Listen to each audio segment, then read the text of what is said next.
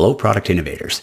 Today we learn from one of the top experts on inbound licensing on how you can partner with major brands and celebrities to get their trademark put on your product.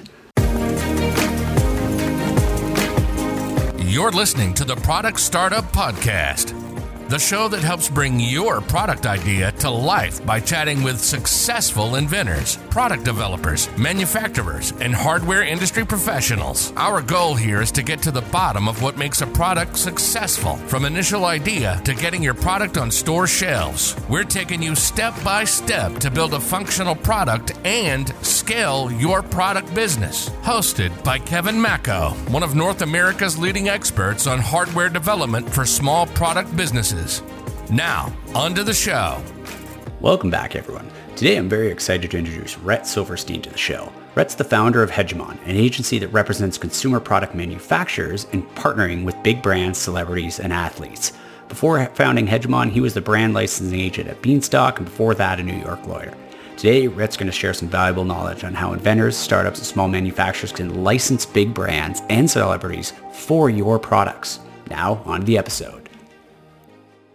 Rhett, welcome to the show. Thank you for having me. Yeah, looking forward to talking about inbound licensing today. And I know you're in Florida and uh, you bought a dog in the middle of COVID. You're getting outside, you're learning to play tennis, uh, all this sort of stuff, or at least practicing your game there. Well, um, I'm actually I'm I'm back in my home office in New Jersey, inching closer and closer back to New York City, where the business is based. But I did. Uh, I did hibernate during COVID um, down in Florida for quite a bit of time. Took in the Rays, played some tennis, trying to raise this labradoodle, like you said. Um, but you know, the the beautiful thing about working in intellectual property is that it exists everywhere, right? So uh, we were able to keep the agency going and service our clients and stay in contact with uh, with brands all over the world, just the same as as before COVID. So um, yeah, it's been an interesting year. There's been some interesting market phenomenon that have come out of it that in many cases our clients have benefited from. Um, but uh, yeah, slowly, slowly but surely getting things back to normal. Wow, that smart man uh, going down to the sunny south uh, in the midst of all this, and then I guess you're working your way back now, and uh, you're right. I mean, uh, especially when it comes to this, these sorts of licensing deals and this sort of IP, and uh, it's a global market. You can do it from home, and I think we're very excited to learn today about what inbound licensing is. It's not mm-hmm. something that's uh, understood too much by hardware startups, mm-hmm. and uh, I'm really looking forward to diving in deep with it because it's amazing what you do, essentially connecting big brands with with startups. So, why don't you just give uh, everybody kind of a high level overview of of what is inbound uh, licensing with with brands? Yeah, absolutely. Um, it might actually be helpful to act, give you my quick background um, and let you know how I actually discovered inbound licensing. Right on. Um, so, so my background is actually as an attorney, um, as an IP attorney. Uh, you know, working on behalf of brands um, and, and intellectual property owners and when I moved over to the agency space, I was first a sports agent uh, for a, uh, a big French company called Lagardère. And I was part of the tennis division representing Andy Roddick among other pro tennis players. And they uh, were looking for an in house entrepreneur to expand uh, the sports that they serviced. And so this is around 2009. Um, MMA, mixed martial arts, was the fastest growing sport in the world. And uh, I decided we would we should start the first global MMA division um, representing all of the top fighters. And uh, that was a that was a real learning experience for me and kind of my first taste of of licensing on the celebrity space where you know we were in charge of helping legitimize these fighters as pro athletes and a, a big part of that was developing their brands and finding product categories that made sense for them. And and so the you know working on the talent side kind of opened my eyes to how a, a person a, a well-known person can become a brand.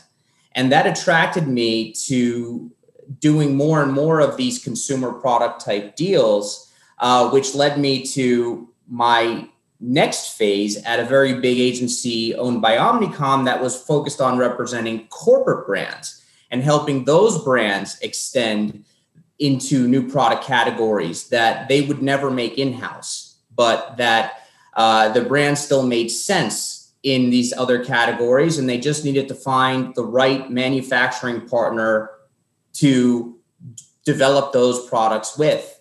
Um, and so during the course of, of that period of my career, I was working on the I was working on the IP side. I was representing the brand or the celebrity, and I was out there knocking on doors trying to find manufacturers who were interested in developing product collections with my clients.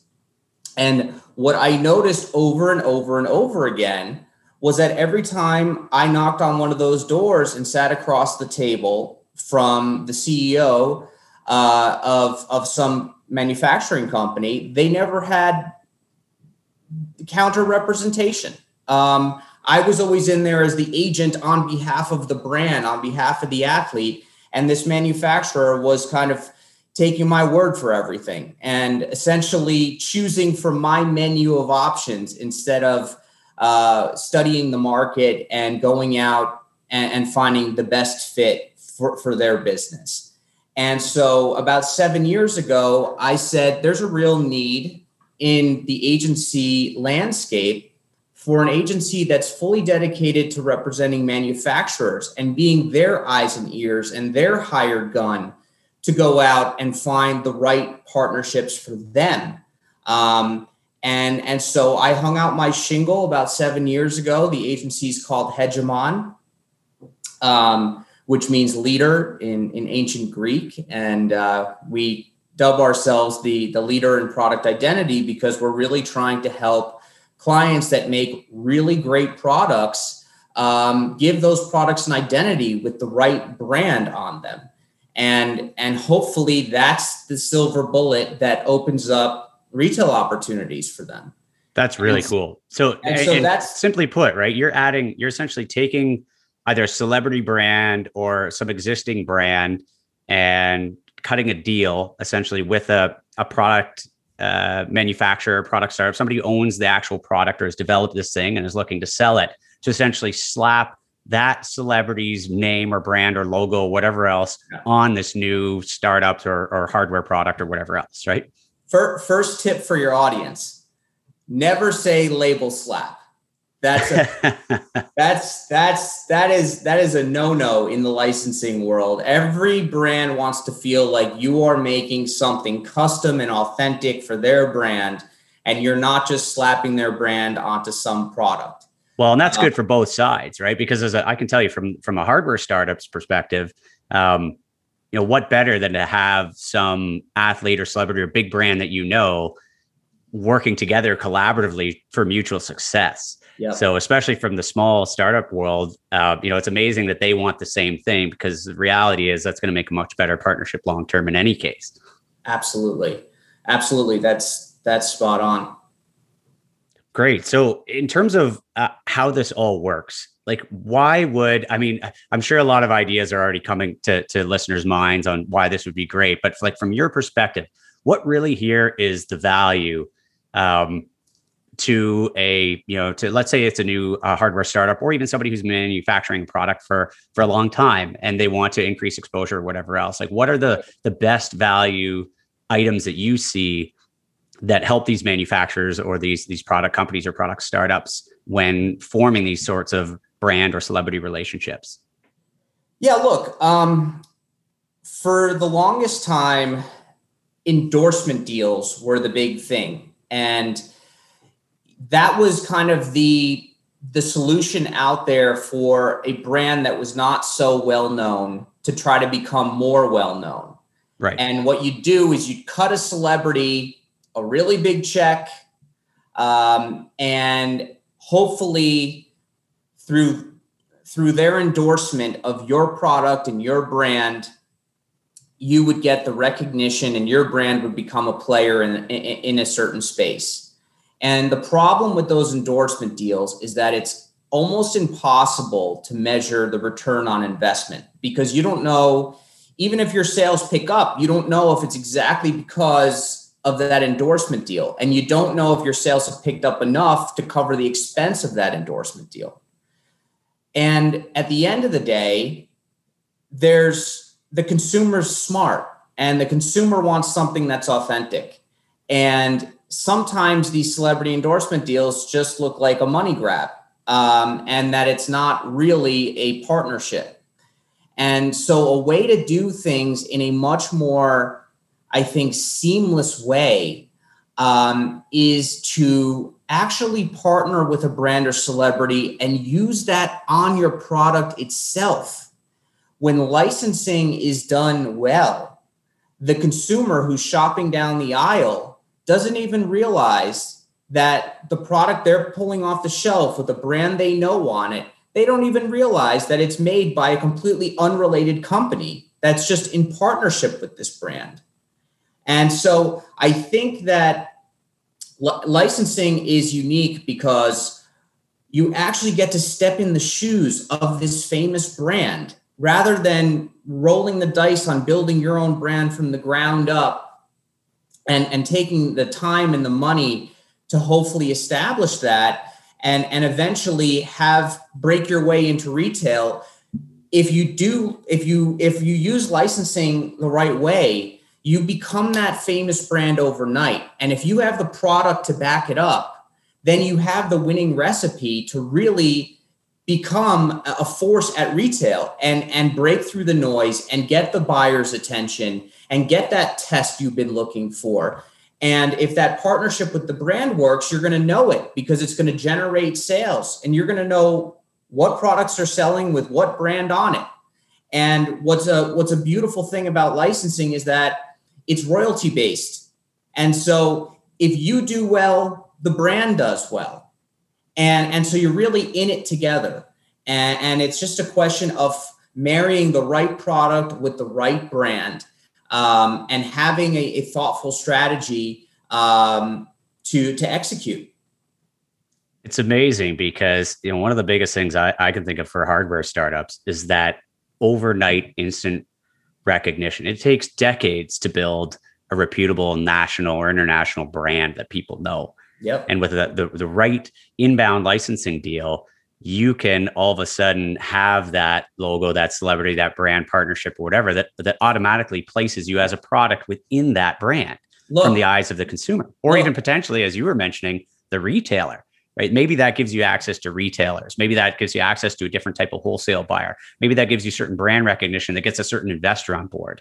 Maybe that gets you certain brand recognition that gets a you know a certain media coverage.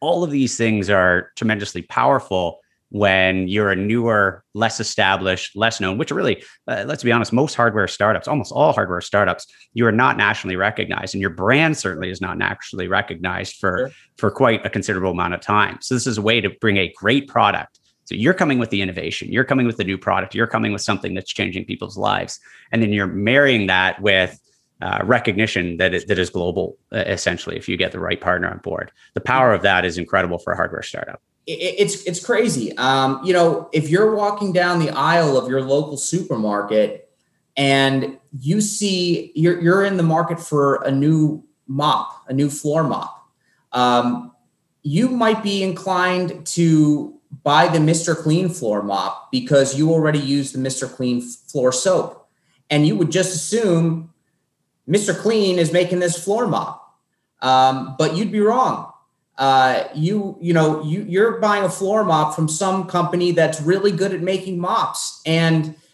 decided that if they could partner with the right brand that was well known they would be able to break their way into retail as opposed to under their obscure brand right. that no one's heard of if you go walk the aisle and and and decide you need a new pot or a pan um, and you already have Hamilton Beach coffee maker and a Hamilton Beach toaster and a Hamilton Beach blender, and you see a pan hanging there, uh, or you see a set of knives from Hamilton Beach, you know that brand, you trust that brand. So you pick those up instead of some other brand you haven't heard of. And you would just assume that's being made by Hamilton Beach. Well, you'd be wrong. It's made by some manufacturer that does a great job in, in those categories and partnered with Hamilton Beach to develop that brand extension. Um, so, and and and that's what I meant earlier is when it's done well, you don't even know it's not being made by the brand. Of course, the brand has all the oversight and quality control and approval process over whatever you're making. So you can't just take a brand and go rogue. Um, everything, everything, everything is approved and and aligned with with the core brand so that it does tell an authentic story and the consumer does have a good experience and does come back and buy other products from the brand you have to understand from the brand perspective, this is generating royalties, which is great, right? Money's great, but what they're really after is this is really a marketing strategy from a brand perspective. That you know, Hamilton Beach is such a big company. Uh, Procter and Gamble, such a big company, you know, they're the, the the royalty revenues are are kind of a rounding error for them.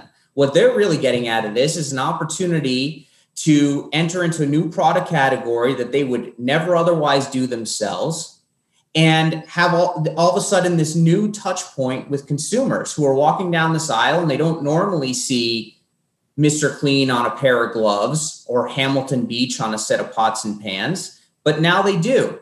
And that may say, oh, yeah, we need a new coffee maker. So they're going to go hook around to the next aisle and pick up a Hamilton Beach coffee maker. Um, and so that's how that that's kind of the virtuous cycle of, of, of licensing. Now, from the manufacturer perspective, this really is all about the dollars and cents. And this really does need to move the needle on sales. This is not a marketing exercise for what's called the licensee, which is the manufacturer. The manufacturer has this great product hopefully has capabilities to, to manufacture on scale or, or knows how to go about sourcing products at, at large scale and is just missing that brand that that's that's going to be recognizable enough to help them cut through the noise and break into retail. I like that you mentioned there. Well, uh, you kind of highlighted about the brand reputation. I want to uh, unpack that a bit because I think it's important to know, and people probably can derive this already, but a great brand wants to ensure that they're pairing up with a great product. Yeah. So there's a number of things that if you've got your product, I mean, first of all, you know, for most of the most of the folks developing a product on this show, they're they're making something amazing. They're creating something new or proprietary. They're developing something that is that is going to change a particular category or whatever else. So you're already in a good position. But then there's really some key things when you get into manufacturing that that these brands want to see mm-hmm. to make sure that you're a good partner for them. Sure. Now, you know, and it's important to understand the difference here. Traditionally, when you think about the word licensing, generally inventors and startups are thinking, okay, well, somebody is going to take my my design or my engineering and they're going to go take it they're going to manufacture they're going to sell it well yep. first of all that's very very rare for that actually to happen before you're actually in sales as, as we know but second of all it's important to understand that like this is a type of licensing that is actually much more probable and much more and is essentially happening a lot more around you and potentially much more powerful. This yeah. is it's really important to understand the difference here. You as creating the product you know essentially you are a manufacturer. You are actually reaching out to them.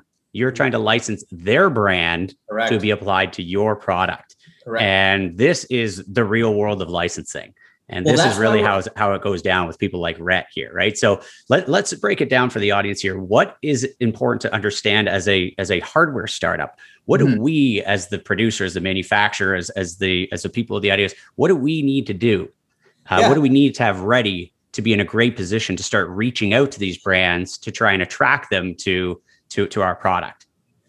Yeah, I think that's that's a great question, and uh, I don't know if there's one single answer. Um, we, you know, many of our clients do, you know, billions of dollars of retail sales. Um, they have already existing footprints at all of the major retailers, and they're, you know, they're looking to add brands to their portfolio that are allowing them to kind of fill in the white space opportunities that they're not currently selling because no matter how big your company is, you still want you still want to find ways to grow. And and so when you're talking about companies that are already established and operating and in retail, what you're looking to do, you don't want to cannibalize the sales you're already doing. You want to find a brand that you can use and leverage to either reach a new consumer or hit a different price point or open a new retail door that you haven't been in or um, or essentially find some other way to grow your business using this brand. Now what i think we're really talking about when you ask me this question is how do smaller companies go about this and why do they what you know what what do they need to do? Um, and i think that there's actually even though i have to say you do want when you're approaching these brands, you do want to have your ducks in a row. You do need to look like a real company. You do need to have an ability. You do obviously need to have capabilities in a certain product category. I think if there's something special about your products, that's even better. Um, and anything beyond that, if you have a if you have distribution, if you have um, the ability to you know source at you know at, at good margins and things that you know things that would uh, a, a top notch manufacturer would be able to do. Um, those are all great.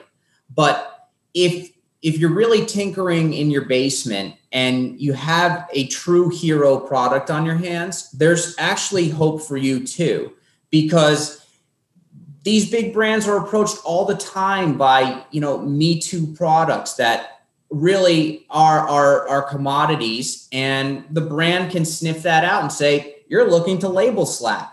You just want to take our brand slap it on your product and and you know do incremental sales for yourself. And that's not really serving our purpose. We want to be associated with products that are special. Um, and there are brands there are brands out there that have different kind of thresholds. Um, around innovation and things of that nature. And there are brands that can see past a company that's small or maybe not even in the market yet, um, but they love the product so much that, and they believe in their own brand enough that if you put them together, there really could be a business there. Um, I think a, a, cool example is uh, when a client of ours won Toy of the Year in 2018. They were a small startup, you know, very experienced management, but a small startup. And if you know anything about the toy space, there's a few major players, and they get the licenses to all of the biggest character properties. So it's tough to go out there as a startup toy company and get the license for all the Disney characters. That's already been gobbled up, and it's hard to go get the license um, for the hottest show on Nickelodeon. That that's all been gobbled up. So you have to start. You have to really get creative. I think, like a lot of your listeners, that they they need to get creative.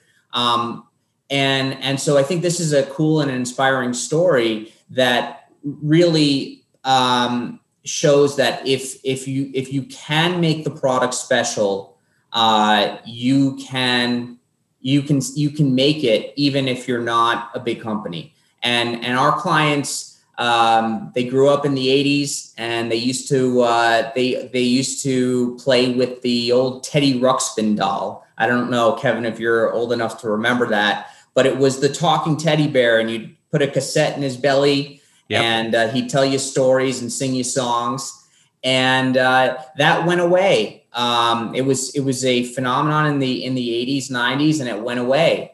And so we were able to you know, unearth that intellectual property to Teddy Ruxpin, and there all of the original stories he told were were still archived and available. And our client said, "Well, let's bring Teddy back, but let's bring Teddy back 2.0 with all of the technology that he that's available today." So Teddy Ruxpin didn't take a cassette tape anymore. Teddy Ruxpin had LED eyes and a synced app with unlimited stories and and and things you could download. Um, and you know a, a, a, a you know a, surround surround sound voice and all of the cool features that were available uh, to rebuild Teddy Ruxpin today. And Um, that ended up winning Toy of the Year, and the client who made that product ended up being bought out by a publicly traded toy company for hundreds of millions of dollars. And and and it's because of their out of the box thinking and their innovation and you know the the your top wish list of brands that you'd love to license may not be available to you. They it may not be realistic at this point. So you have to get creative and you have to think of ways to set yourself apart. And in this case uh, it, it was really the product. And and then we we found you know we found this legacy ip that hadn't been touched for a couple decades and we dusted it off and we found a way to bring it back. Um, and that sold in every single walmart amazon target toys r us while they were still around. Um, and it was a huge success story and i think that should be inspiring for for your listeners who have a great product not even a collection of products but just have one great product. Um, i think that plus the right licensed brand or character or sports team or whatever it may be um, you know that that that can that can actually end up building you a business. I know on on shark tank they like to say this is a product not a business but um, a lot of times it's not a business because it doesn't have the right brand on it yet. Right and that's great. You know first and foremost make sure that you've got an innovation something unique something different something yep. special. I yep. love how you keep coming around to that and then look for the right partner uh, I think a lot of startups, especially, they they shoot for the moon, yep. and they say, you know, I, I, want the biggest celebrity that's out there right now. Uh, I think they'd be a great partner. Well, they're probably right. That particular tier one celebrity may be a great partner, but you're not going to get access to them. So yeah. think a little bit outside the box, think creatively, think of where you can where you can start or what alternative or like you said, legacy mm-hmm. um, options are available to find also a great partner, but that's accessible to a startup that yep. can make it, like you said, worth hundreds of millions of dollars. Yep. Um, and that's not going with the tier one or the the, the A list or whatever else. Right. Um, you know, one of the things that I always find is very important as well in the startup space when they're looking at these kind of deals is you have to prove that you can execute as well because this brand if they're going to trust you with the with this license they're going to say okay i'm going to trust you with our brand name or our character or our celebrity uh, name or whatever it else it is um, we want to know that you can execute. So if you can prove that, look, I designed, developed, engineered, I got into production, I've sold even you know a few hundred or a few thousand units, people are loving them. And now with your brand, we could do a hundred times the sales. Yeah. Well, that's very attractive to a brand now. But if you're missing on a lot of those things and, and you're just at the idea phase or whatever else, you're going to have to push a lot harder because execution is huge. And it really in this sort of a, of a licensing situation it is on you to make sure that that that that product is delivered and it's delivered great because now you have a brand reputation behind it. And they're you know they're they're looking for that long-term relationship and they need to make sure that that brand isn't tarnished and they need well, to make sure that you're going to represent it and create something amazing that looks good obviously just for you and your product but also just for them and yeah. and, and their brand as well right a lot, like you said a lot of this too it's not even about the return on uh, on you know return on investment for them it's not as much about the dollars and cents for them it's a bigger marketing play being right. in more verticals having more eyeballs on their particular brand and being the brand behind that cool new product or that hot new innovation. So this is where i think is very special for startups to consider how am i unique and then realize that that is your your golden goose egg and yeah. leverage that that uniqueness or that specialness. Have a brand understand that that what makes you really tick and what makes you special and that's what creates an amazing partnership. So let's assume that we're a startup or or even established uh, we're, we're in production uh, as a hardware startup or as a, as a hardware company um, with one of our products.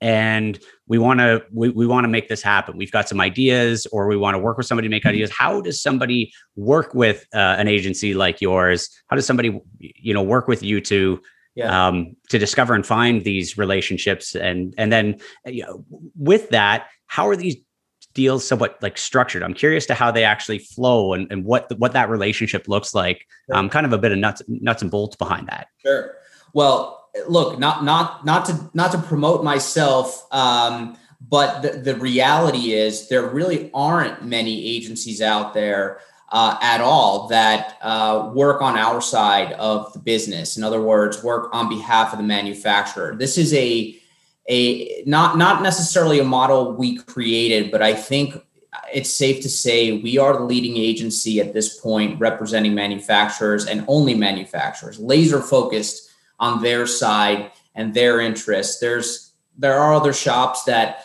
you know represent a portfolio of brands and then on the side you know help manufacturers. But to us that was always a conflict of interest. We we feel that to be effective you have to pick one side of the fence. And so um, the vast majorities of agencies out there are focused on representing the intellectual property whether that's the agent whether that's the celebrities and, and the athletes whether that's uh, you know the corporate brands or the cartoon properties. Um, that's kind of the sexy side of the business and and that's where you know most of the agencies have gravitated. Um, and that's really what gave me an entrepreneurial opportunity to to go out on my own um, was was to really uh, kind of serve this underserved side but to do a deal every single time there's a manufacturer involved so um, you know we represent close to 100 um, different companies today across pretty much every island channel of retail. And whether they're making luggage, jewelry, consumer electronics, bedding, clothes, you name it, we kind of wear the same hat the whole time. We say, okay, you know, how do we get you from point A to point B via licensing? And, and let's look at your business and let's look at what you bring to the table and and make sure that you're making the right decision for your company and to your point earlier that you can execute and that you do believe that this is going to move the needle because you know one little dose reality for your listeners is that licensing is a pay to play business so uh, you you will be asked to build projections you will be asked to sign a two or a three or four year deal and you're going to have to guarantee a portion of royalties back to the brand, whether you make, you know, wh- whether you make a sale of even one product. Um, so it is a calculated risk. Um, and so you really want to go in eyes wide open and know all of your options ahead of time. You don't want to be making a decision based on who's who comes knocking on your door. And so um, I would, of course, encourage anyone who is new or even experienced in licensing to to uh, seek you know outside help and and making sure that one you understand you know the full universe of options out there for you, and two that um, you are you are getting a good deal.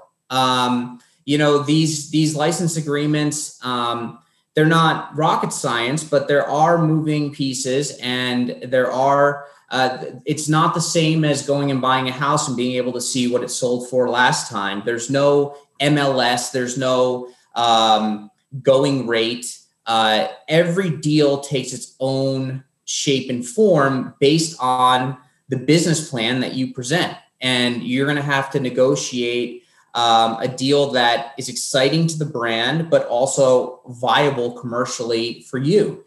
And, and that's a thoughtful process. And um, there's a lot of tips and tricks involved. And, and you want to make sure that you, you sign the right contract for yourself because you're probably going to be making a two or a three year bet and putting a lot of resources into the endeavor. Um, and to me, uh, it's it's totally worth it. Um, if you look at the dollars and cents you're investing in becoming that famous brand overnight via license, as opposed to taking those same dollars and cents and and going all in on your own brand, which you know may never end up turning the corner. And that's you know that's not to be glib, but it's it's really really difficult to build a, a brand from the ground up. And you may even have a better chance of building a brand from the ground up after you've been successful with a license. Um, because at least at that point you have this track record and this credibility and and retail relationships that may allow you to introduce a, a second brand in your portfolio that maybe you started yourself and I think a um, lot of a lot of startups really aren't you, you know many love the idea of building a brand and many don't like that idea at all. Have no interest in getting their social media following up and all this sort of stuff around it. They say, "No, look, I've got a great product.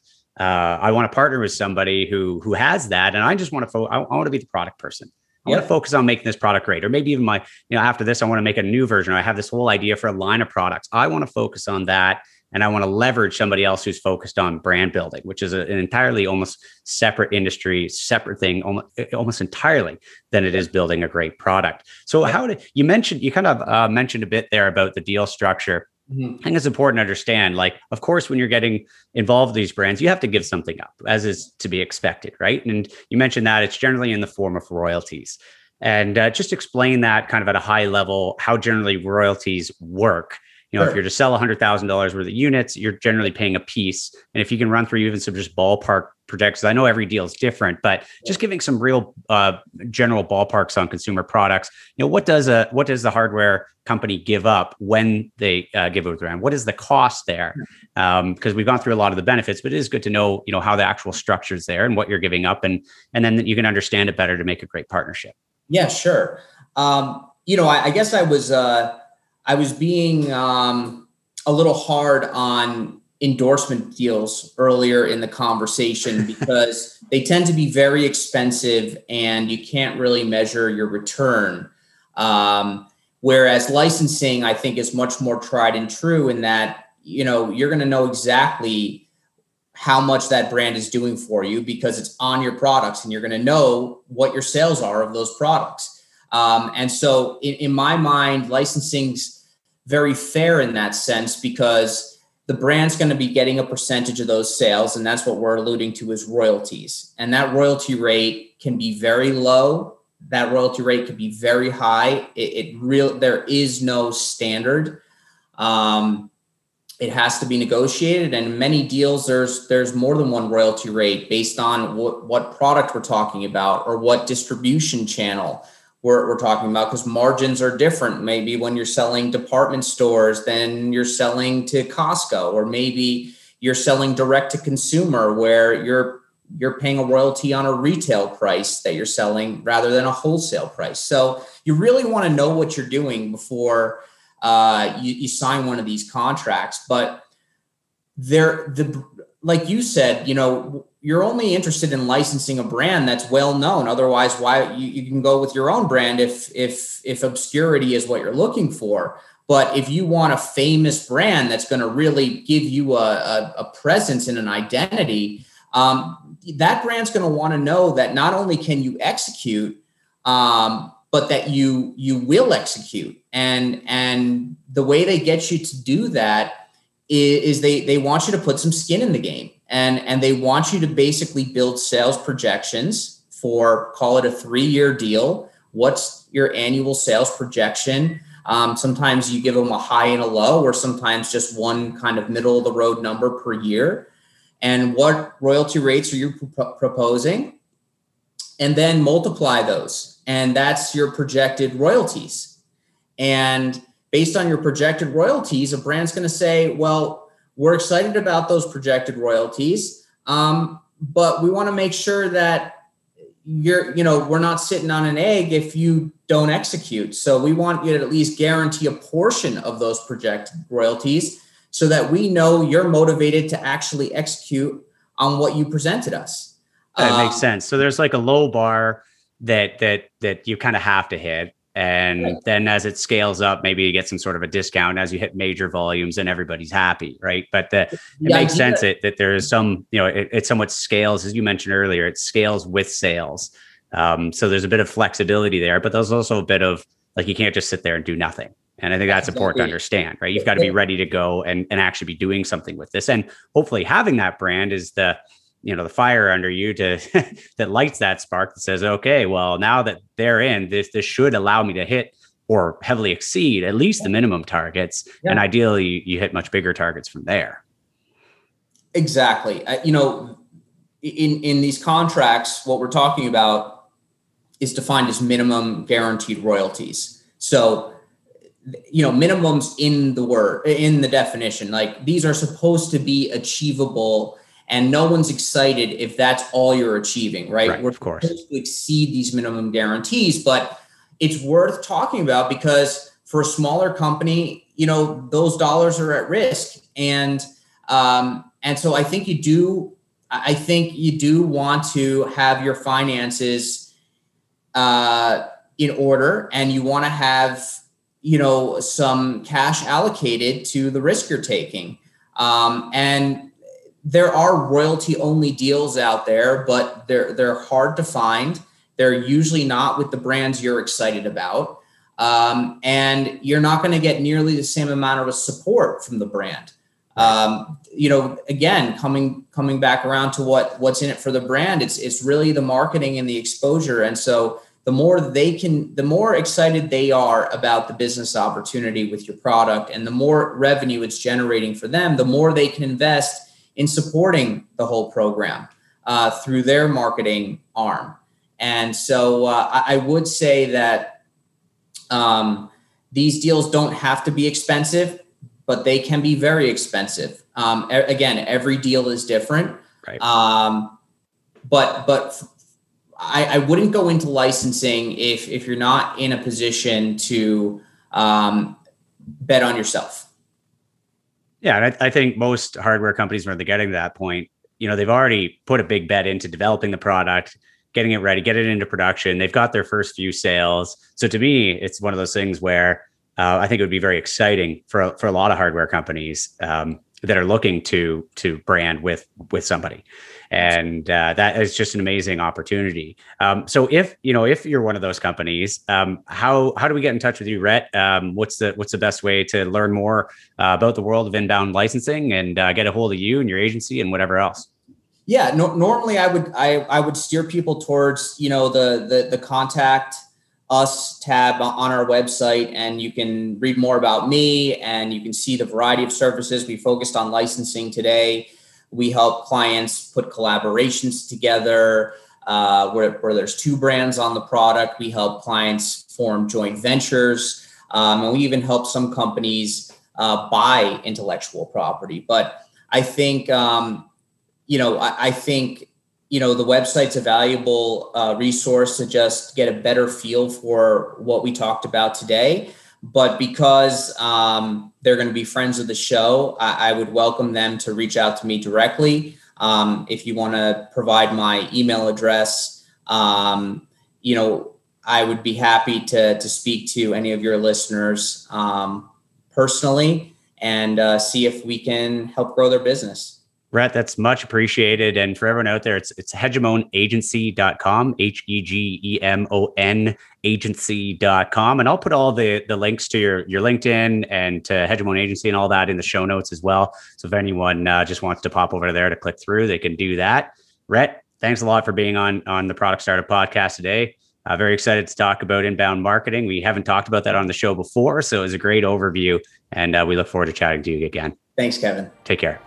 Thanks for tuning in to this episode of the Product Startup Podcast the show that teaches you what it really takes to bring your product to market and turn it into a big success. This podcast series is brought to you by Mako Design and Invent, the original and leading firm in North America to provide global caliber end to end physical consumer product development to startups, inventors, and small product business clients. If you're looking for product development help on your invention, head over to makodesign.com. That's M A K O Design design.com for a free consultation from one of Mako Design's four design studios from coast to coast. Thanks for listening and see you next time.